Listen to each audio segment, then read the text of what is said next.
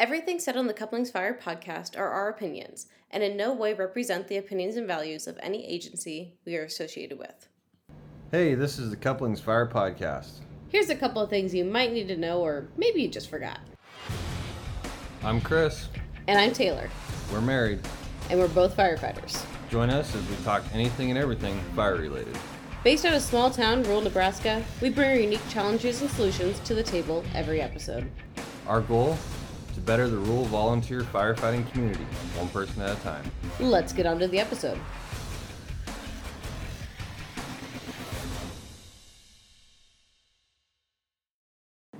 It's it's a go time. It's a go time? It's a go time. Oh.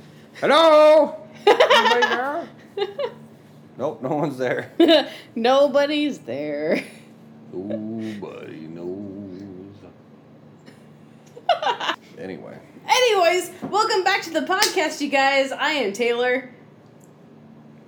and I am Chris Topher. Hopefully, we will remember to do this as an actual like intro, so we won't actually have to remember to say it every time. I bet we will. We're gonna make an actual intro that says that because I am terrible at remembering to say my name.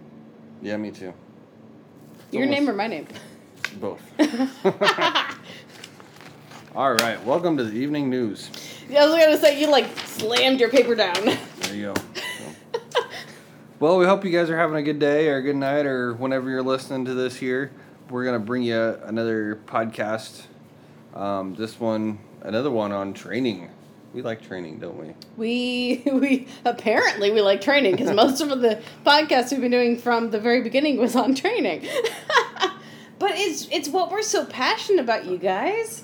Yeah, we love doing it, and we've been doing it for a little while. So Yeah.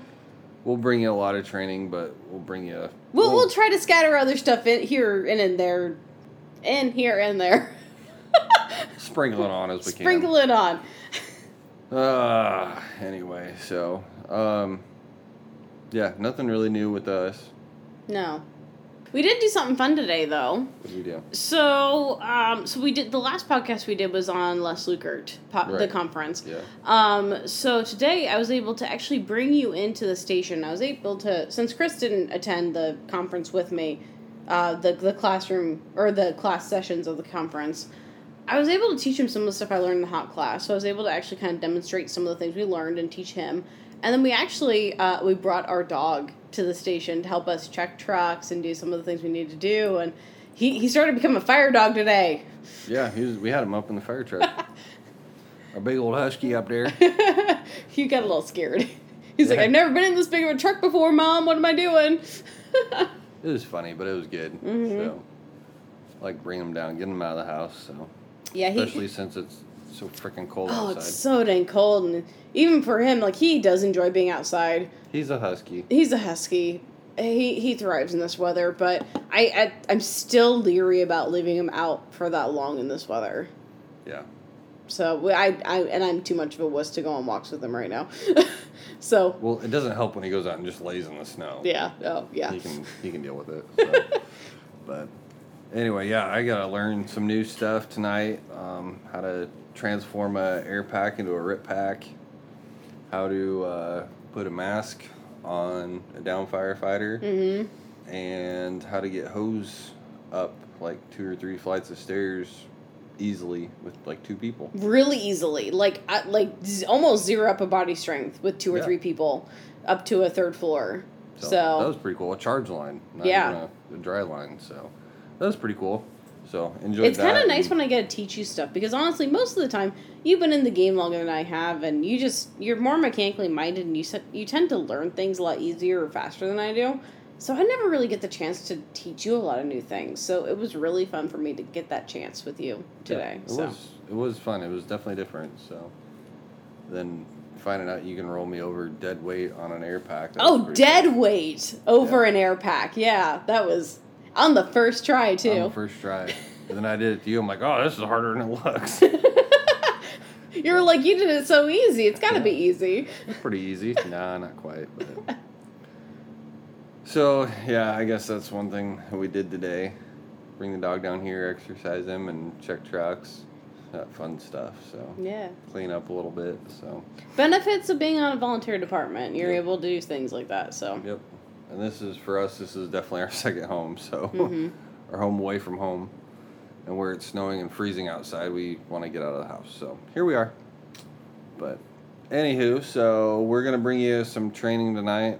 We, I don't know how this one's gonna go for sure. This I don't one- know. We haven't. So usually we kind of talk about our podcast before we start recording them, and on this one we're just winging it.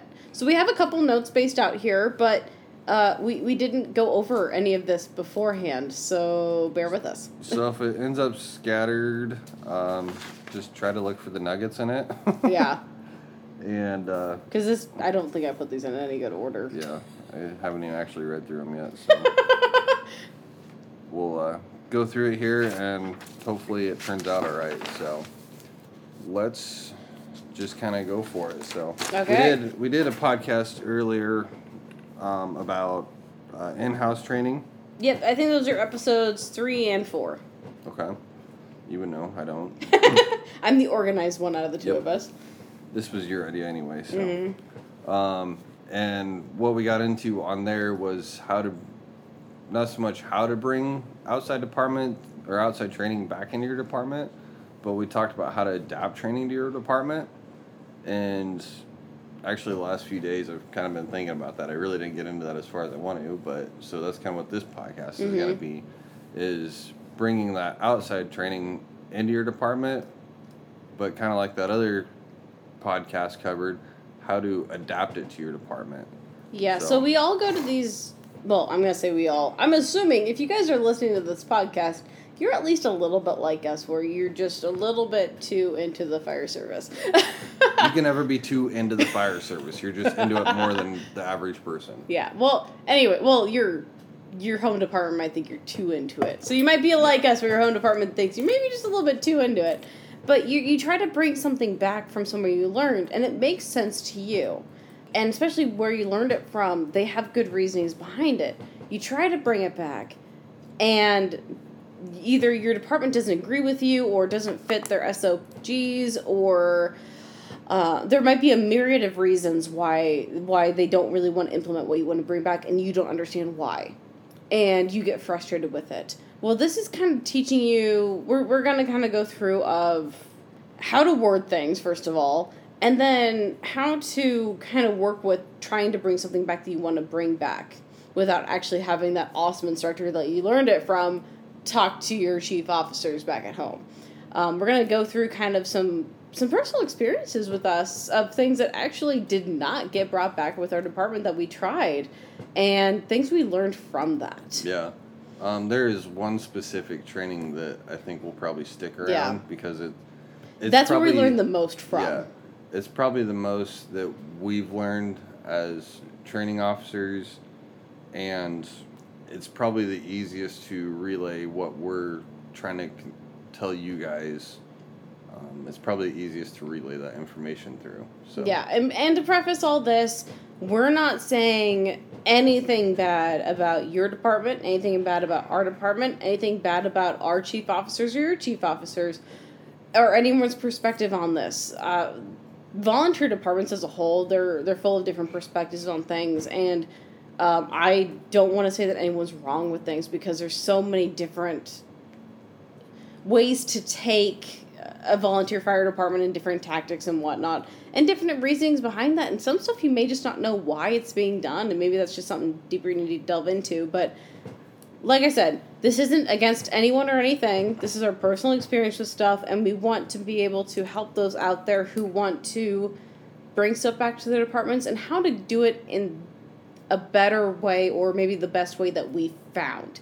Even if it doesn't stick these are things that you need to kind of or that we believe things that you should keep in mind with it when you try to bring it back. Yes. So first Um, of all realize that what you're bringing back uh, maybe is not the right thing for your department to do. Yeah. Uh, the first thing I want to do here is I want to run through oh okay. um, sorry. this this whole scenario that we went through. Mm-hmm because I want you guys to realize where this is coming from. yeah So, we went through a training with Valor Fire Training uh, in Osceola, which is a couple hours away from us. yes In that training, we did a lot of uh, we did entry, we did ventilation, um, we did search and hose movement. Sure. I don't remember it. It's like I didn't write anything down, so I'm trying to Uh, remember. Well, that's, I'm, Okay. Yeah. Anyway, that was the basis of what we did. And we did that over Saturday, Sunday. It was a weekend deal. No, it was just a Saturday deal, wasn't it? it was just a Saturday. We got up at like 5 a.m. We left town at like 5 a.m. to get there on time or something like yeah. And we were like one of the first ones there. Yeah. Oh, of course. anyway, uh, If So- you're not early, you're li- if you- if you're early, you're on time. If you're on time, you're late. Come on, honey. mhm. I'm talking to the wrong person there. Um, so anyway, It's a good thing you're married to me then. Exactly. We went up there for a full Saturday of training, and they have a burn building, training facility, um, all that fun stuff. So we went up there Saturday for a full day of training, and our we were in the summer months, so we have a practice once a week on Mhm. our home department. At this time, a lot of the COVID stuff was going on. Training had kind of gotten screwed up. Um, but so we, we weren't running our normal training committee Yeah. thing at this point. Yeah. And so talked to Chief that night for training and he goes, Well, do you guys just want to teach something that you learned over the weekend? Sure, we can put something together. Um, what we decided to do um, was a search.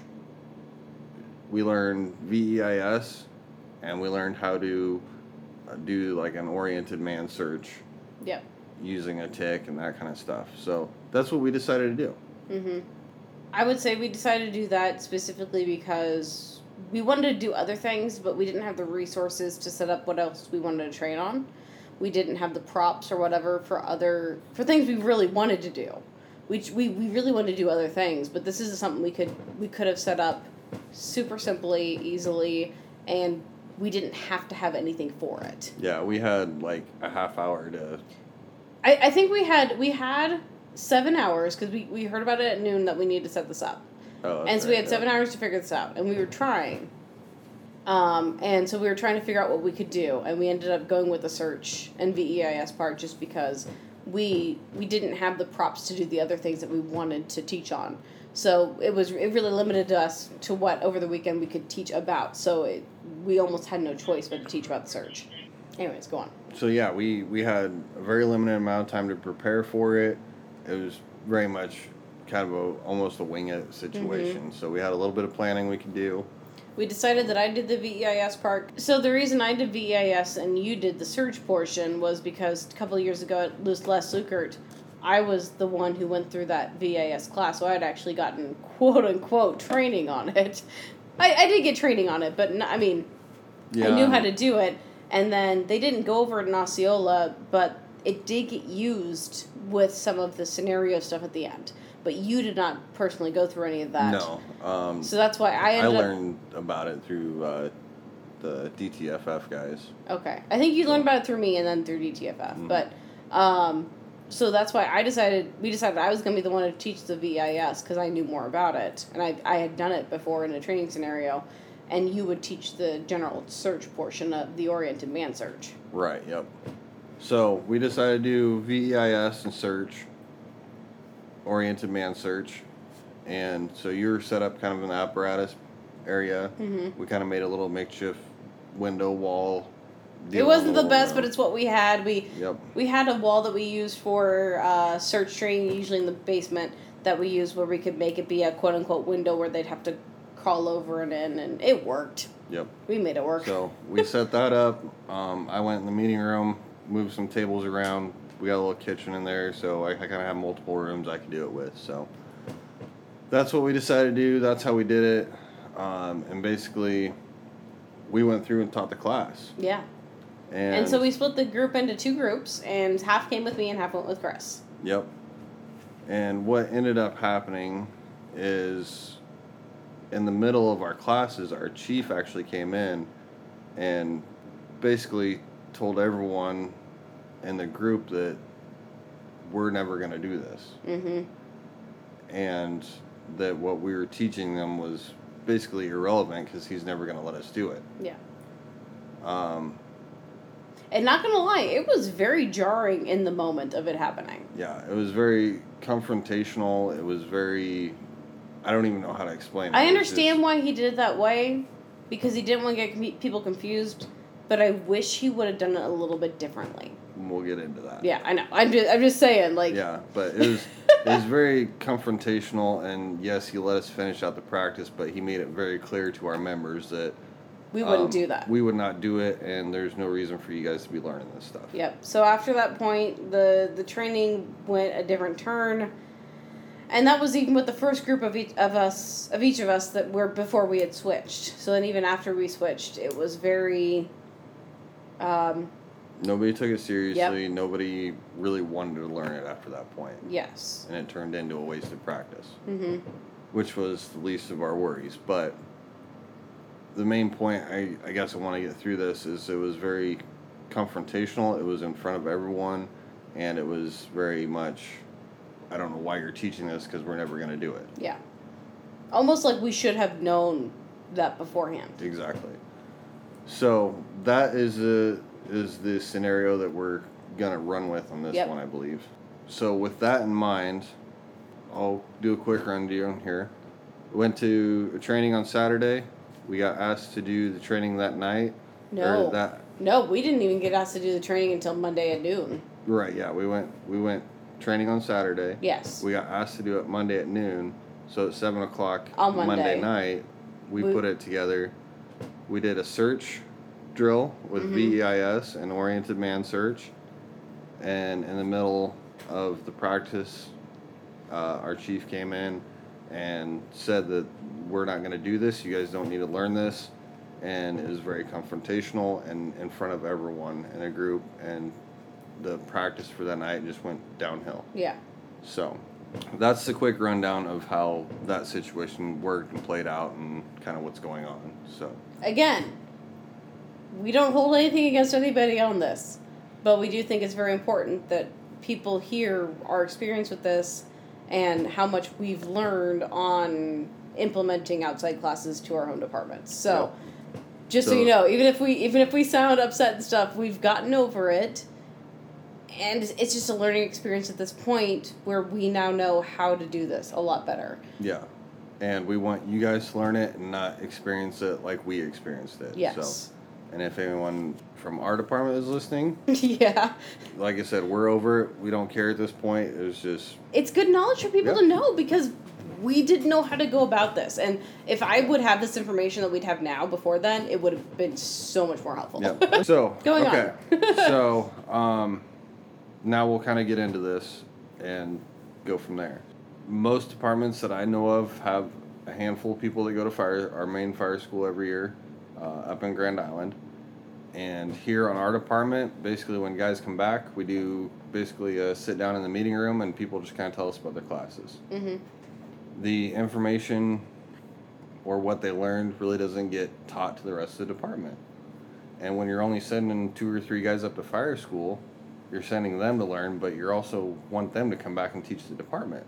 Ideally, yes. That's the only way your department's going to learn and grow, you know, especially for the guys that don't go to fire school or can't for some reason. hmm A lot of farmers don't like that time of year, so they just they can't go, stuff like that. Yeah. So you want these guys that go to fire school to bring that knowledge back to your department and really make your department as a whole better.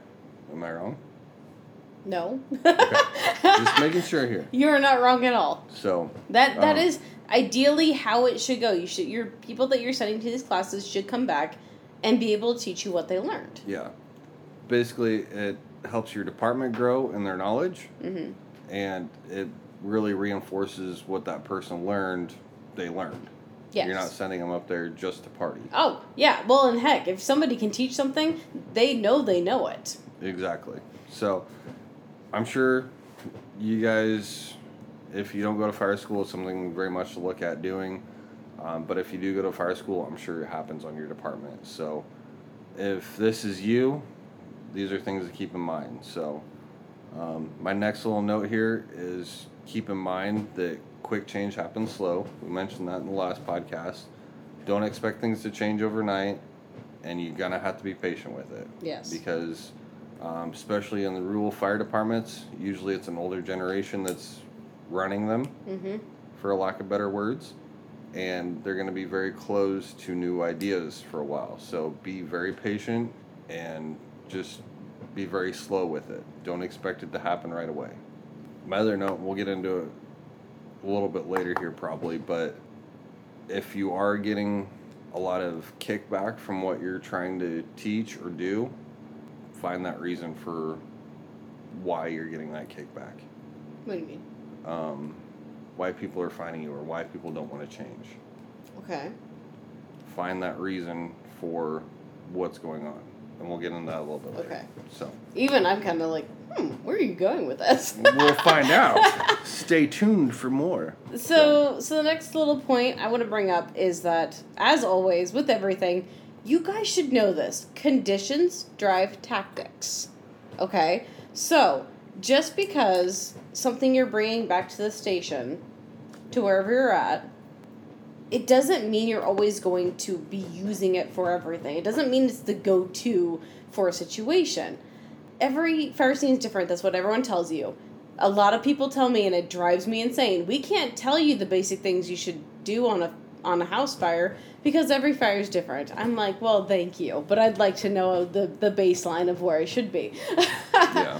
but i understand conditions drive tactics. If you have a fully involved house of course you're not going to send somebody in to do VEIS that is stupid. But if you have the back of the house involved but the front of the house is untouched or mostly untouched why not send somebody into the front bedroom upstairs to go get somebody if they're hanging out the window yelling?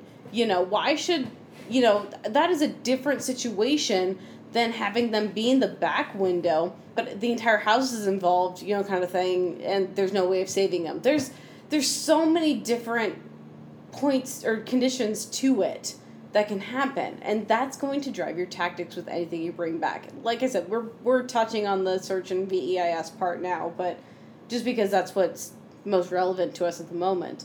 But this goes for anything you know? Yeah. so just to know that. And for training in general i think it's important to tell your firefighters this specific point that conditions drive tactics it's going to change. Here's the baseline, here's how you can vary from it.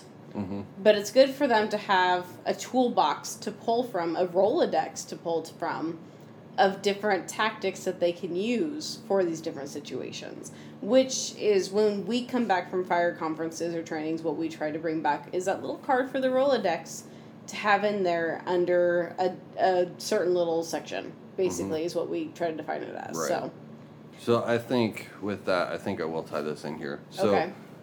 going back to my point, what is the reason for doing it or not doing it? Mhm. If you're getting that that resistance from the guys in our situation, our chief said, "No, we will not do that. I will not let anyone do that." There was a reason behind it. Yes. He I believe he was thinking of the worst case scenario. Absolutely. And that was our chief's we found out I found out later by talking to him real briefly. We never had a good discussion on it, but he was never going to send that person or those people inside to do a search because he didn't want to be the one to go to the family and say, "Hey, your husband died or your kid died or whatever." That he did not want to do that not on his watch. He didn't want any of his firemen to do that because that was way too risky. Mm-hmm. And that was the big reason that he didn't want us teaching that. He didn't want to train his guys that, and we were never going to do that. There was a reason behind it. Now, that being said, I think there's other underlying reasons for that too. One of those being just kind of a lack of being very forward here, a lack of knowledge, a lack of Yes. experience. Oh, I think that goes with a bunch of different tactics. If you don't know how something works, why would you use it? Um, especially if And if something's unsafe, especially because you don't know much about it, you're not going to send your guys in to do that. Oh yeah, and I don't I don't blame him on that point at all because if he doesn't know anything about it, why should he back it Exactly. if he hasn't done the research on it? I Mhm. do understand that. And it's just it's such So- a hard point for us when we brought this back. It's we didn't know all this stuff.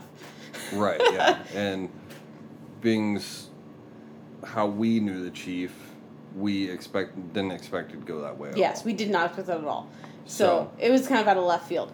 But Yeah, if if your officers or you're getting a, a ton of resistance on it, or they're just shutting you down altogether, have the conversation with them Mm-hmm. and figure out why exactly they're doing it. So, Well, and And- another thing is if you're showing up to a scene and you have a couple of rookies and maybe one experienced firefighter in the back, you're not going to do this tactic. If you show up on scene and you know that you have th- two or three firefighters who have done this training before and you know they can do it, you can do this tactic if the conditions allow. You know, even if the conditions allow, but you have two rookies or a rookie and someone else, you're not going to send them in there. Of course, you're not going to do that. yeah. It, and, and so it's something, like I said, it's something from your toolbox, something from your Rolodex you can pick from if you have the right guys, if you have the right conditions on scene, if it all adds up, this could happen if you trained on it previously. Yeah, and that's the other thing I want to bring up. In our case, a lot of it was a lack of knowledge on how what we were teaching, how Mhm. it worked, stuff like that. But the other thing is, is it also showed the lack of training, Yeah. the lack of experience on our department. He did not trust our guys to go in and do that. Mm-hmm. I understand, but that comes down to a training issue. Well, and it comes down to the fact of you the your firefighters should know that even if you bring stuff back to training, that they don't do this stuff on a scene unless they're told to. They don't go freelancing and go doing it. Right. You know, and and I think he was worried about part of that the night 'cause he brought it up with with my section of the of the training because he didn't want people to go in and just or go start doing it on scene. And he was really worried about that on my part. I don't know if he was on your part, but he was on my part. He was very worried about people just going and doing it. And I think that comes from the basic in general training of of personnel handling in general, where you need to make sure that your firefighters know that the basic stuff that they should be doing on each scene is okay to do without orders. But when it comes to things like this, when it's more involved, when you're actually going into a dangerous situation, they need to either have that command or run that by an officer first Yeah. and and I think he was really worried about people just going and doing it. So that was another thing going through his brain. So all this was going through his brain at the same time, and he's like, "What? A, what am I? Am I gonna say to these people? Like, how am I gonna deal with this?" And he just Yeah. decided to shut it all down at that point. Well, not shut it down. He let us finish the training, but Yeah, and that's, in my opinion, that's just a big communication issue within the whole department as a whole. yes, And that comes down to SOPs, SOGs, whatever you want to call them. Like your Yes. guys need to know your standards, but they also need to have other things in the toolbox that they can do. yes. So our department, and we are not alone. Most departments we know around our area do not have SOGs. They hate them. They think that they are bad for them. They think that they keep them in a box. They don't understand that they can be a good tool and that they do have SOGs. They're just not written down. Yep. you know, it was our quote unquote SOG that we don't go into a building without a hose line for any reason. We don't have anything written down on that. That's an unwritten rule. That is an SOG that needs to be written down. And Chris and I didn't know that. We never got told that. But it was a, it was something that they expected us to know. It's like, well, how were we supposed to know? Yep. We never got told. A, a big portion of this all boils down to communication. Mhm. Now, backing up here, conditions drive tactics. Okay. So this little nugget, um, I heard it originally from Dave, Mellon Okay. of Valor, fire training. Conditions drive tactics. Now, in the chief's head, we were never going to do this because it was unsafe. Yes. Um, we were never going to do this because you'd never go in without a hose line. We were never going to do it because it was too risky. Lack of experience. Tons of reasons Mhm. what is missing from that is conditions drive tactics. It's like when you go into a house, if the smoke level's at the ceiling, you can walk through the house. Oh yeah. Walk if you can walk. If you have to go to your knees, go down on your knees. If you have to crawl, crawl. But why would you crawl in a building where you can see down to your feet and there's no heat? Doesn't make any sense. Yeah, so you, you definitely got to take that into consideration. Yeah. Conditions drive your tactics. So if you have a truly fully involved house, there is no livable space in that house. Mm-hmm. That condition is going to drive your tactics to Not fire suppression Yeah. and not do, in our case, VEIS or the search. There is no reason to because the conditions don't allow it. mm-hmm. Now, if you have a living room kitchen on fire and the bedrooms are on the other side of the house and there isn't much smoke over there or just the conditions allow it to happen, then for sure, I mean, that's something you can pull out of your toolbox and use it because the conditions are allowing it. I think the way the chief seen it that night was we are going to do this no matter what the conditions are, we're going to do it. Yeah. Now, as far as never going into a house with a hose line, that can be adapted. Maybe not on the VEI, VEIS side. It can actually. Oh, yeah? Because you can still put a hose line up on the ladder to the outside of the window if you want. Yeah. I mean, it's going to be really interesting, but you could have that hose line be up there with the person who's standing on the ladder orienting the person inside with the TIC. He just might have to drop the TIC and grab the hose line if need be. Right. Which, you know, but it could it could work. You could do it that way. You still have the hose line with you, but you know, if a big thing and I know flow paths are are relatively new in the fire service. I don't know how much our chief knows about flow paths in general. I know he knows a lot about fire. He is amazing at stuff when it comes to general fire stuff. And maybe he knows flow paths without it being officially knowing about flow paths. Yeah, flow paths have been around forever, just no one knew what they were. but- Exactly. So I don't know how he knows officially of it, but you know, when you shut that door as part of VEIS, it's it's going to stop a lot of that fire spread in that room. So that firefighter is quote unquote relatively safe as long as you have the person on the outside orientating him. Mhm. So And so that was another reason for our chief to not want us to do it. mhm. But again, conditions drive tactics. But then we get into the other side of it where you can adapt that training. yes. And okay, we never go in without a hose line. Okay, so how can you adapt it to go in with the hose line for those things? Yeah. Okay. So say you got a crew that's going in to fight the fire, and you got two guys behind them, or may, maybe it's just those two guys, Mm-hmm. and you're going down a bedroom hallway.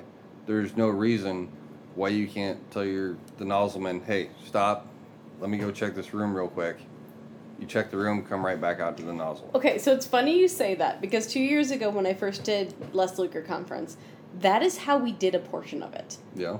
We actually did that where we I uh I don't know if I was on the hose if I was on the nozzle or somebody else was. I should remember this. Maybe we did it several times and I was both because I remember both ways. So I probably did it several times. But we actually went down this long hallway. And we did that. We searched off of a hose line. So we had someone running the hose, actively running the hose, and this backup person or two people going off to each side to check the rooms and coming back to the hose line. Yeah.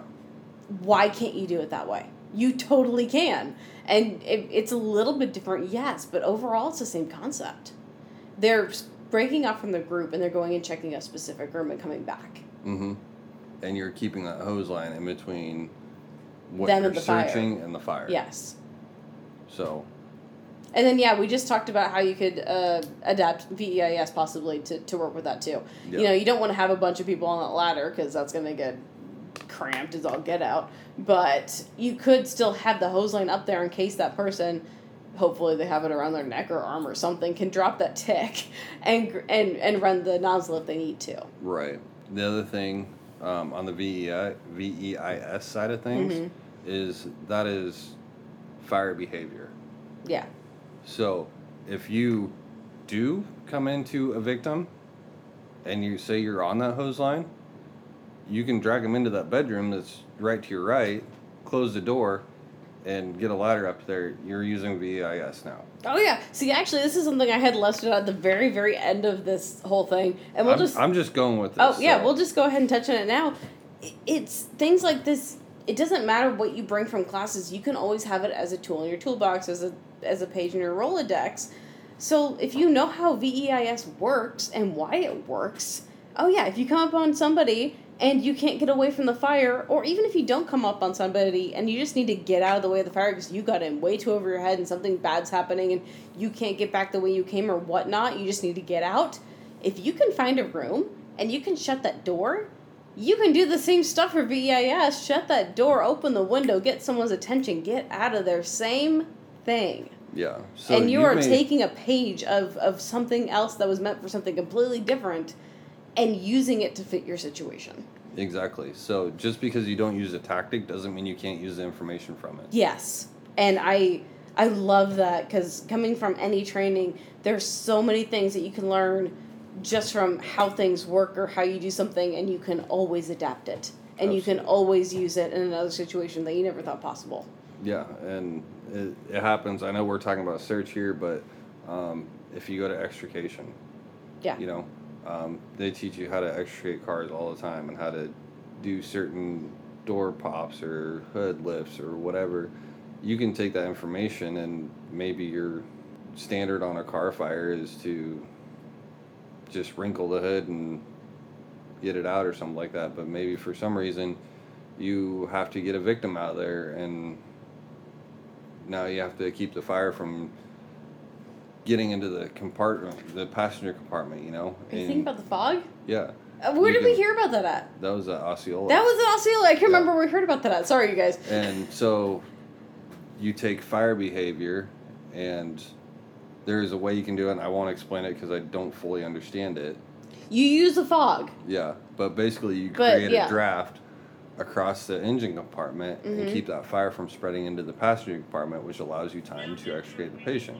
So yeah, you're using information and knowledge from a completely different tactic. In this case, it would be hydraulic ventilation from a house fire, and you're using that on a car fire. That information, maybe you don't use that specific tactic, but that information that you can store in your brain gives you something to work on work with when you get put in weird situations. And the more you understand about that, the more you can adapt it to either different situations or adapt it to your department itself. So just because you don't use that specific tactic doesn't mean you can't use the information from it. Yeah, it doesn't mean you can't learn it, even if you're never going to actively use it. You never know what situation you may actually use it in. So, uh, we when I went to the Les Lugert conference this last weekend, I learned bailouts, and honestly, I don't know if anyone on our department would be okay with that. Yeah. I don't Being very either. honest, I don't know either. especially they may be okay with the with the latter one, but I don't think they would be okay with just coming out on a hose line. I don't know. That's a that's a conversation that we need to have with our chief. Yes, but just saying, if I'm in a life or death situation and I've never talked that over with my chief and I have a hose line, since I've done it before, I'm going to take my chances and maybe break a leg or two coming out of a second story window. I would rather do that on a hose line, doing something I practiced and have in the toolbox, rather than dying in that fire. Absolutely. And it's something we never hope to use, and it's something I've never planned to use. If I can get out on a ladder or get out any other way, I'm going to do that first. Absolutely. But that is the last resort. I'm happy to have in my toolbox. Mm-hmm. So just going back to like other things that it could relate to, I don't know if they'll be happy with me learning that. I know they probably wouldn't love me teaching other people, but You just gotta learn that just because something isn't what you want to have happen every time doesn't mean they shouldn't learn it. Right. And just because you don't they don't want to do that specific tactic or train the department on that specific tactic doesn't mean there aren't other pieces of that tactic that can be used. Yeah. In our case the VEIS Being able be- to save yourself. can be used as a self-rescue. Yeah. That knowledge in there. So definitely adapting that, uh, searching out the hose line. Like we said, we never go on without a hose line. Mm-hmm. that could have been an issue had we communicated with the chief that we could have very well adapted that to okay here's your hose line you're fi- you found this bedroom or this door go off the hose line to search it but you come right back to that hose line Mm-hmm. it, it could have been adapted Oh yeah.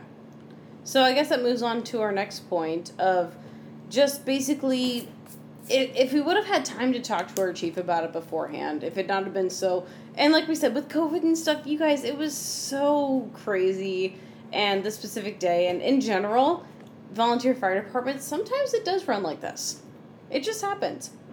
On no one's fault. And if we would have had time to talk over what we were planning to train on and how we were planning to train on it with our chief, we could have been able to talk through these issues before we got in front of a lot of people and before it became an issue. We could have made these adaptations that we're talking about, putting it more towards our actual department and how we run before we brought it to anybody else. And that way he in general everyone wouldn't have been so confused and kind of worried about what we were doing. Yeah. Like I said, communication is a big it's a is a huge key to this component Mhm. because you as a either a new member or even an experienced member Like I, we've been yeah. on the department for a long time. Um, we, at the point of this training, I had been on for uh, seven years. You had been on for eight years. yeah We had a lot of experience, yeah and our- I we did not know this about our our- department. well in our previous chief we learned to search without a hose line Yeah, it was the change of chiefs that we didn't realize things had changed or at mm-hmm. least i didn't and so Well, even if we learned how to search without a hose line, I can say that we it still we didn't go into a house without a hose line on scene when Right. it happened. Maybe we didn't think about it, and we probably didn't.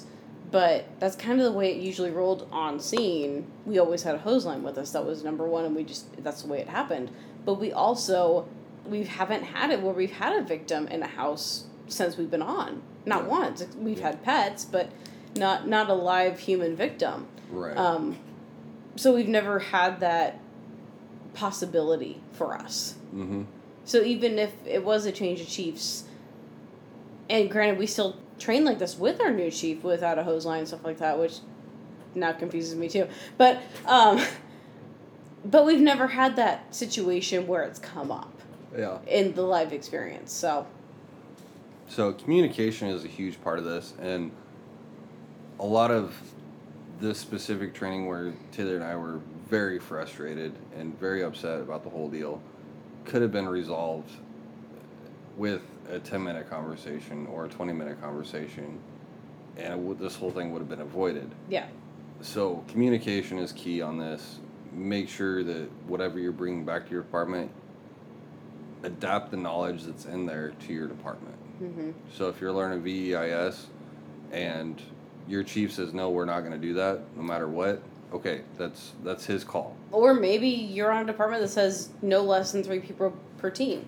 Yeah. Okay, adapt VEIS to three people per team. Yeah. Adapt whatever you're doing to that. You know, it doesn't matter what you need to adapt it to. Figure out a way to adapt it to what your parameters are for your department. Take that information. Okay, we you know, like I said, you know, your chief doesn't want to do VEIS, and your chief says no, we will not do that under any circumstance. First of all, figure out why. Yeah, figure out why. If it's a lack of training, a lack of knowledge, or just he doesn't want to pe- put people in that situation. That's his call to make. Mm-hmm. Yeah. You are not the chief. That's Oh, his yeah. call to make, and you have to be all right with that. Oh, definitely. Yeah, you guys, we're not telling you to go and like force your ideas onto your department. That should not happen.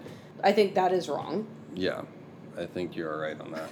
So, um, don't force your ideas on them, but find ways to adapt them. Yes. So in our case, uh, like we've said before, you know, if you if your chief says no, we're not doing VEIS under any circumstances, and that's the end of that story, okay, so be it.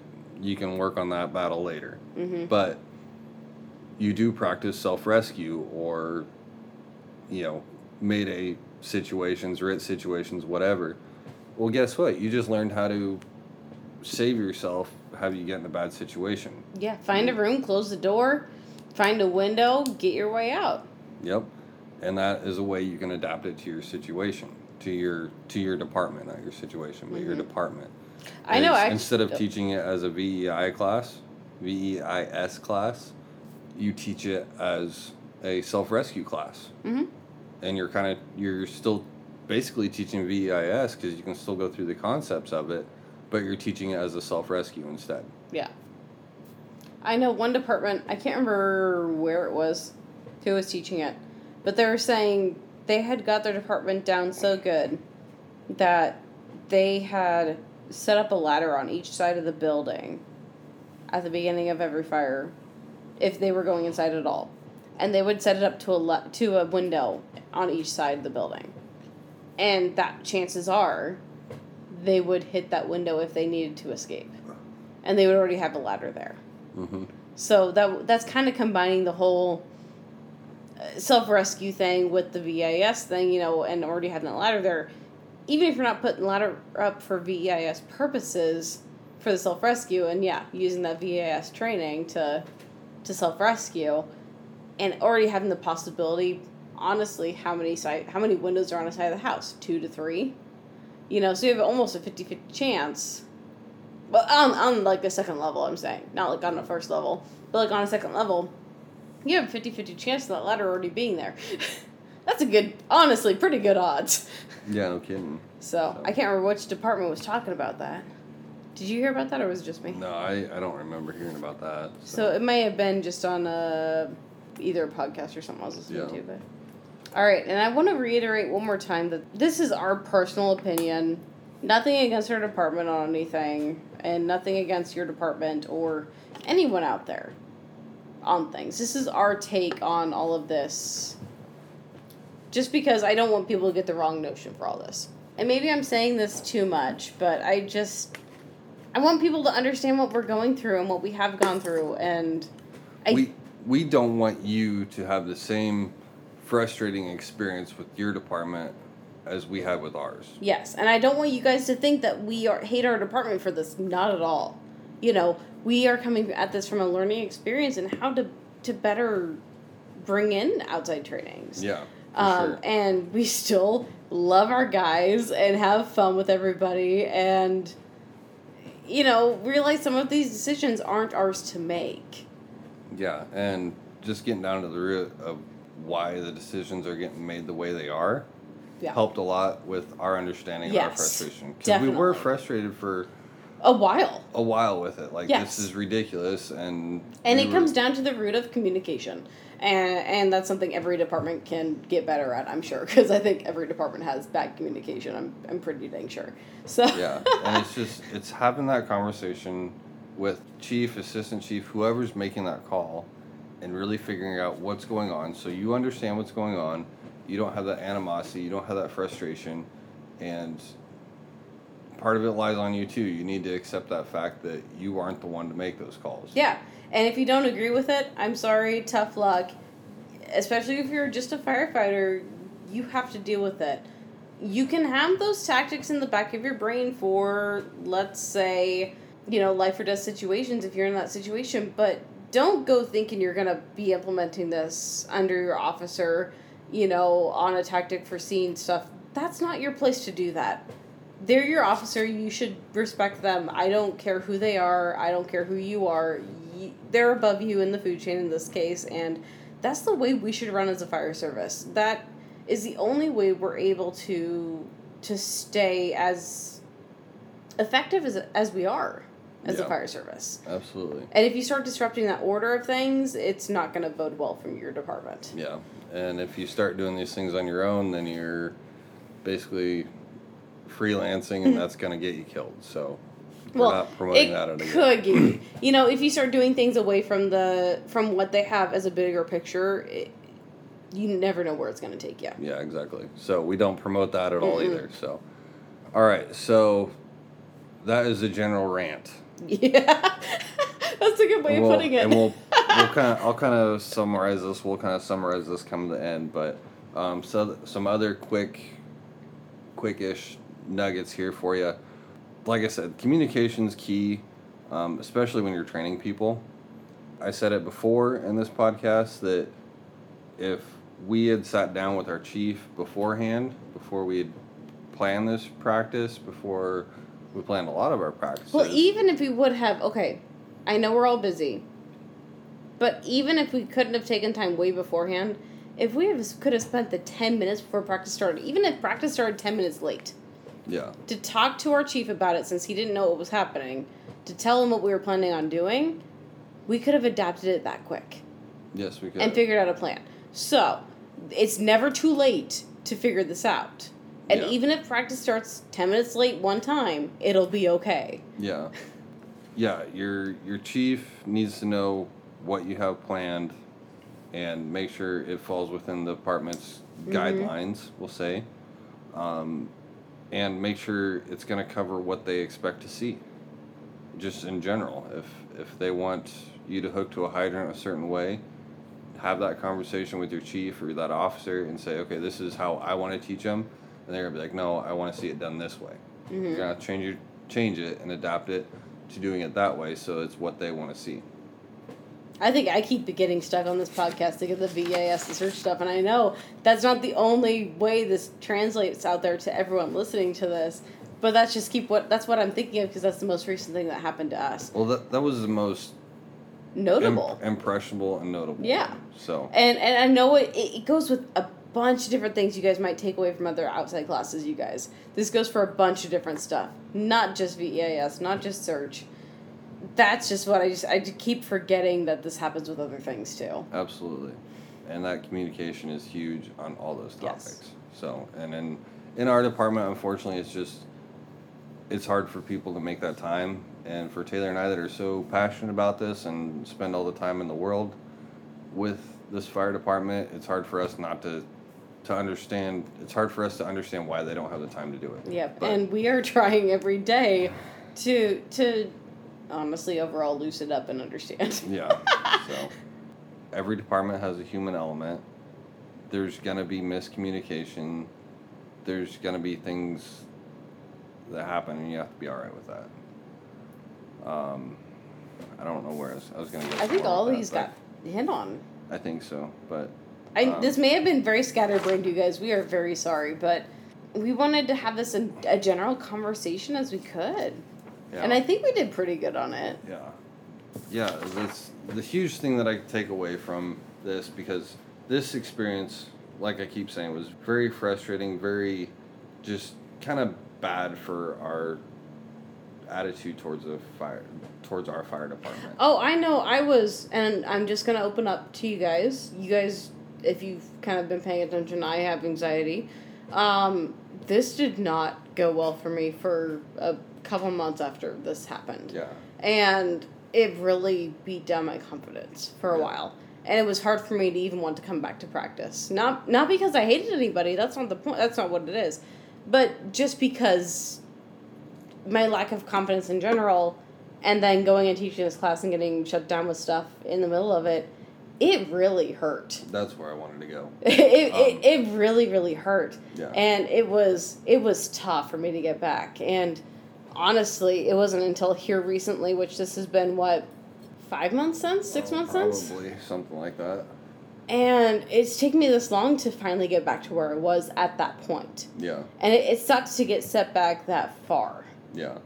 And I guess what I wanted to bring up with that human element part, what I was trying to get at is if you're a fire chief or if you're an officer and you have that responsibility to say, no, this isn't right, hmm try your best not to do it in front of the whole group. yeah and i know they didn't think anything about this Yeah. they weren't they weren't thinking about how I was how I personally was gonna take this. They a lot of them may not know the anxiety stuff that I have because I don't broadcast it to Right. everybody. You do because you're my husband and you, you know you have to deal with that every day. So you understand, and now everyone listening to this understands that too. But the officers, other firefighters, I don't broadcast it to them. I honestly try not to talk about it if I can to most people, just because I don't want it to be another preconceived notion about me so how are they supposed to know that I was going to take it this way? Um, and it goes back to our last podcast with how treating people how they want to be treated, not how you would want to be treated. So they weren't thinking about how I was going to take it, how I would want to be taken aside and talked about this or whatever. Even if it was just for a quick two minutes, even if they had to stop the practice, say, "Hey, can I talk to you for a couple minutes?" and then bring me back to the full class, and I could switch it up hmm that would have been better for me than just saying it in front of everybody. But they didn't know that, and I don't blame them for that at all. It it, it did it did set me back a, a few months on confidence things be, because I had grown so much, especially in those few months to to get up to that point. Um, so it did set me back quite a bit, but they didn't know that. Yeah. Well, even even from my perspective, and I know I'm a generation underneath our chief, and I take things a little bit differently, but just the way it had happened, I even I would have been appreciated going aside and talking about Yeah. it. Even if it was in the middle of class. Yeah, instead of talking about it in front of the whole group and just kind of almost destroying me, you know? It's just like, I felt like I just, yeah, kind of got destroyed in that whole conversation. And it almost turned into an argument in front of the guys, which never needs to happen. Yeah. So if you if you are a chief officer or and have a say in that or something, if you do need to change practices or if it's not what you want to be seeing, pull those instructors aside. Honestly, do it, the don't do it in people- front of the group. Oh yeah, the people in the group will probably not even care or know what's happening in the middle of practice when you take that instructor aside and talk to them. You know, like they pro- honestly probably won't care. Like Yeah. they won't know what's happening, and then you two will know what's happening and be able to figure out a game plan and be able to fix it. Yeah. Or Uh, stop it and switch to a different practice. I don't know. Like there, Yeah. there could have been so many different ways that that could have come That could have been of. handled a lot a lot different Yeah. in my opinion. So Um, I feel I Yeah. feel like that's probably kind of common courtesy anymore, but we're we're also from a different about it, so, generation, yep. Chris, than what a lot of people are. You're right. And, And- like I said earlier, yeah. you know, the, the fire service, especially the volunteer side, is ran by a lot of older generation people. And that's fine. That's the way Well, it works. especially here in the rural area, a lot of them are, for lack of better words, quote unquote, farm kids who are kind of used to getting things done or talking to a certain way. And they might have that tougher skin, and I, I don't care if I'm called a Yeah. pansy. I don't know, whatever. my, I guess my concern out of it, out of, yes, you need to have respect for that person that's doing that training, but even in general, as a fire department, you don't want that to turn into an argument in front of people either. oh, no, that should be the last thing that you'd Yeah. want. It creates a lot of animosity in the fire department. A lot of and- unneeded animosity. Yeah. Even stupid. Some of that, like, some of the things that happen in volunteer departments are so honestly stupid. Like, why Yeah. does it happen? Exactly. So. All right, so now we're gonna go back at back to the original topic of bringing outside training to your home department, and we'll just do a quick, brief summary. okay. So, number one thing, have the communication with your chief, your officers, whoever that needs to be. Make sure what you want to teach is something that they want to do first off. Yes. If they don't, find out why and either talk to them about that, give them reasons, or whatever the case may be. But if they ultimately decide not to, that is not your call. Mm-hmm. As a firefighter, that is not your call. They have more seniority. Second thing on there is whether you do that tactic or not, it's still good information to have in your head and you can adapt it. Yes. And that's really what this was kind of supposed to be about was adapting it for me Mm-hmm. and adapting it for us being the VEI class and the search class we could have we could have adapted that to our department very easily Yes. had we known what our chief expected and his concerns were Mm-hmm. we could have changed our search with no hose line to a search with a hose line And or see, a search off a hose I line guess that's my uh, advocation too. Even if you're a small rural volunteer department, even if you think they're stupid, even if you think they're restraining, you need to have SOGs because then you have people. Otherwise, you have people like us who have been on for eight and seven years, and going out and bringing these back, not understanding that you don't want that done, and we don't know why, and it's Yeah. because we don't have that many house fires a year. Yep. So communication, being alright with the decision, adapting it. Always remember that conditions drive your tactics. Yes, So, that is a big one in this one. and that's, in my opinion, that's a big one to bring up to your officers Yeah. too. That that is more for the officers and the firefighters, just because, just because you're bringing something back to your department doesn't mean they have to use it as the first tactic. That's not what it's for. Sometimes it could be the last resort, Yeah. and that's okay. But why not train on it? Yep.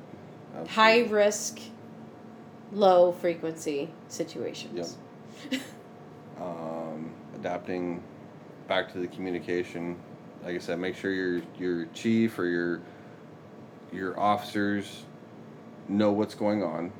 Have that conversation with them before practice. Even if it even if it stalls practice for a little bit, Take that time Make because sure- it is important. Make sure what you want to do and what you want to see done aligns with what they want to see done. Yes. All right. So that's a brief rundown. We don't want to see people get frustrated like we do. We're very big in the go getters in the fire department. I can't stress this enough because this was a super frustrating. this this Ah. is such fr- such a frustrating deal, you guys, and we we've gotten over it now, but it took a while, and we understand it, and we're trying to we're trying to make it better for others in our place because we don't want to see others in the same spot. Yeah. So we're trying to tell other people what we didn't know at that time. I will tell you this after that training, I actually resigned from being the training officer. I was so frustrated and upset with things that were going on. That's how, that's the extent of the frustration that I had, but it all could have been avoided. Yeah. So, communication is huge. And then just the general uh, attitude towards people and courtesy for people. You know, if you do need to stop training as an officer or whatever the case may be, make sure it's done almost in private if at all possible. Yeah. So, all right. So, the other training I want to bring up here, adapting to a department, is I went through a attacking the fire scenes class Oh, at yeah. fire scene I remember or at this. fire school. Yeah. Our crosslays, I think that was with uh, direct tactical, Direct Tactical uh, out of what? Aren't they mostly out of Omaha? Lincoln and Omaha. Okay.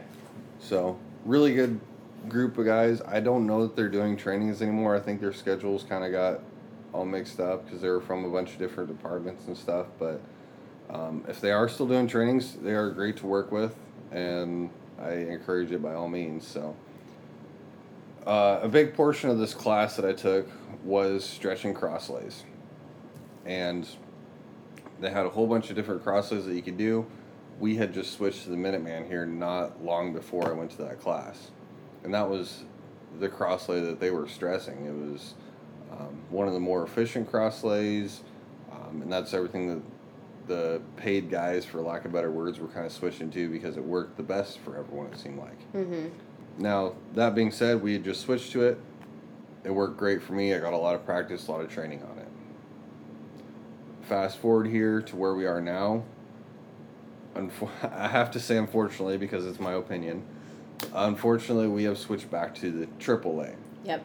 I don't know if any, any crosslay is wrong to use as long as it's the right one for your department and what you go to all the time. Now, personally, I don't believe AAA is the right one for our personal department with what we go to, with what we stretch crosslays on, but that's where I'll end it there. Yeah, and that comes back to that's not our decision to make. Yes. There's reasons behind it. We don't personally Agree, with it? with it, but that's not our decision. We have to live with it. We have to make the most of it. Yep. Exactly. So, back to what I was saying here. Uh, yeah. So now we switch back to the AAA. Mm-hmm. I can teach a class I'm pulling the AAA. No problem. Easy. You just pull it, relay it, pull it, relay it. No big deal. But I can adapt what I've learned to do the Minuteman. Like when you pull that crosslay, you know, if you grab that first coupler and pull it out with you, you know you have 50 foot out of the door. Mm-hmm. So if you have the nozzle in one hand and the first coupler in one hand, in the other hand, you have 50 foot at that front door. Yeah. Most people don't know that. Okay. But with the AAA, what's The AAA, you can do the same thing. It doesn't, it doesn't come out the same way as say the Minuteman, but you still know that when that hose hits the ground, if you find that first coupler and take it with you to the door, you have 50 foot there. I don't think I've ever realized that. Yep. You've never gone through this with me. So you can adapt. Okay, so maybe you go and learn the Minuteman, yeah. but your department runs a AAA. Okay. like our department does. So you pull that AAA out and you clear the bed, it'll, it's all on the ground. You go back and find that first coupler and pull it with you. You have 50 foot at the front door. Well, how do you know the first couple? You just follow the hose back. That's a lot of. That's that's really far that way though. To go find the first coupler. Mm, You're. Let's see here. The first one is all the way back of the truck. It shouldn't be. It should be about halfway back. Okay. If you divide it in threes, it should be about halfway back to the truck. But either way, that's still knowledge that you gain from doing that Minuteman or in that class. Not even necessarily the Minuteman, but in that class, I gained that knowledge of grab that first coupler in one hand, grab the nozzle in the other, you walk to the front door, you got 50 foot. Okay. So then the other side of it is when you do a Minuteman, you put that bundle down, your person behind you grabs two loops and walks back towards the truck where you grab that coupler and nozzle and walk towards the house. It flakes it all out. You don't necessarily have to do that on the AAA, but let's say you have a lack of room and you don't clear that bed. You know that you can pull the rest of that bed out, and your second man can take a loop and go one way, and you can go the other way, and it'll f- flag out. Well, yeah, but if you're going to the sides, it's not going to help you when you go into the house. So This is pull true. from the side.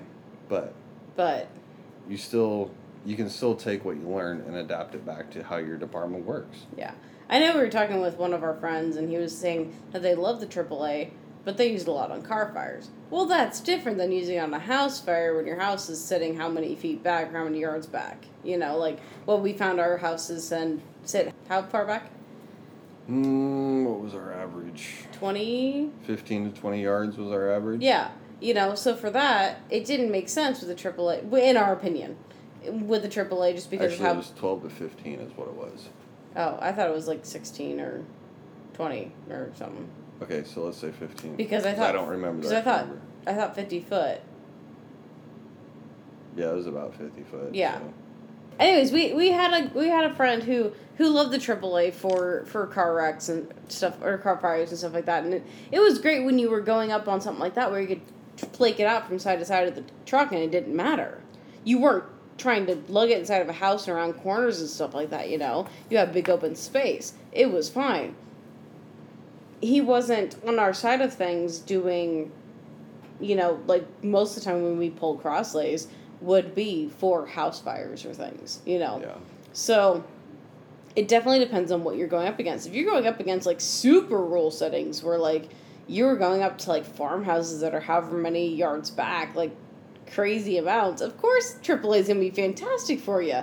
If you're gonna do uh, commercial buildings that are however far away or just straight shot to where you need to go to, why not AAA? It might work fantastic, you know. But when you're doing the typical residential that are like what you said 16 yards away In our town, yeah. in our town specifically, it doesn't make sense to to Chris and I, and it, it's just sorry, going off on a rabbit trail there, but yeah. We'll have that debate some other day. But anyway, so the information, what I'm trying to get out here is the information that I got from running the Minuteman was great when we were in the Minuteman. But when when we switched back to the AAA, I could still take a lot of that information that I learned at that class doing the Minuteman and transfer it over to there's still concepts that work in the AAA.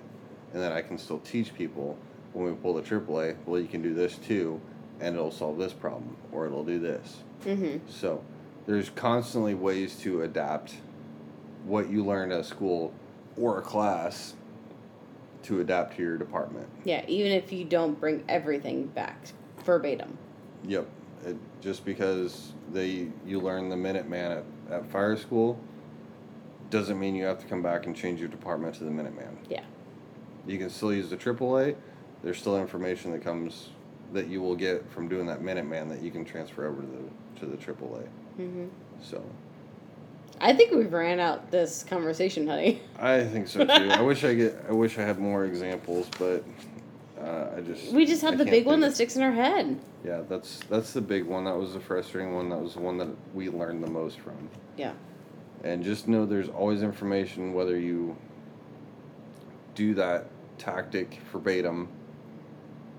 You like that word, Neto? Yeah. Whether you can bring that back and do it straight on your department and teach guys to do that, that is the easiest, that is the best way to do it. But a lot of times you'll get some resistance doing that.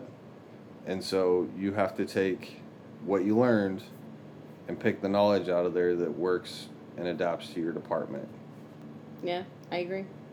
If you guys have more to add to that or got questions, whatever, hit us up. I'd love to hear about it. I love talking about this. I'd love to say we'd have more details for you guys if you contact us separately, but I don't know if we really have any more details. I will give you an answer. I will find an answer. Yeah, we but we pretty much said exactly what happened and Yeah. down to the minute detail It almost. just may not be very organized. So if you're confused, about that? If you're confused, let let us know. Um, maybe an email will work better, a phone conversation or something. I don't know. I'm not quite sure, but we'll make it work one way or another. So communication, condition drives tactics, adapting the information to what you do, and again back to the communication.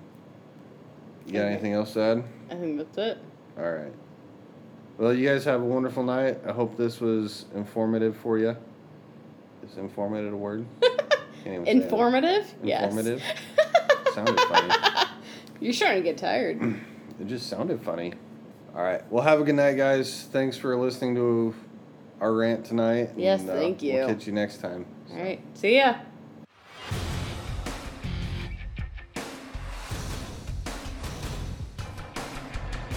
Thank you for listening to our podcast. We hope you enjoyed it. Be sure to leave us a rating and review wherever you're listening to us. Find us on Facebook and Instagram at Couplings Fire Podcast. See you next time.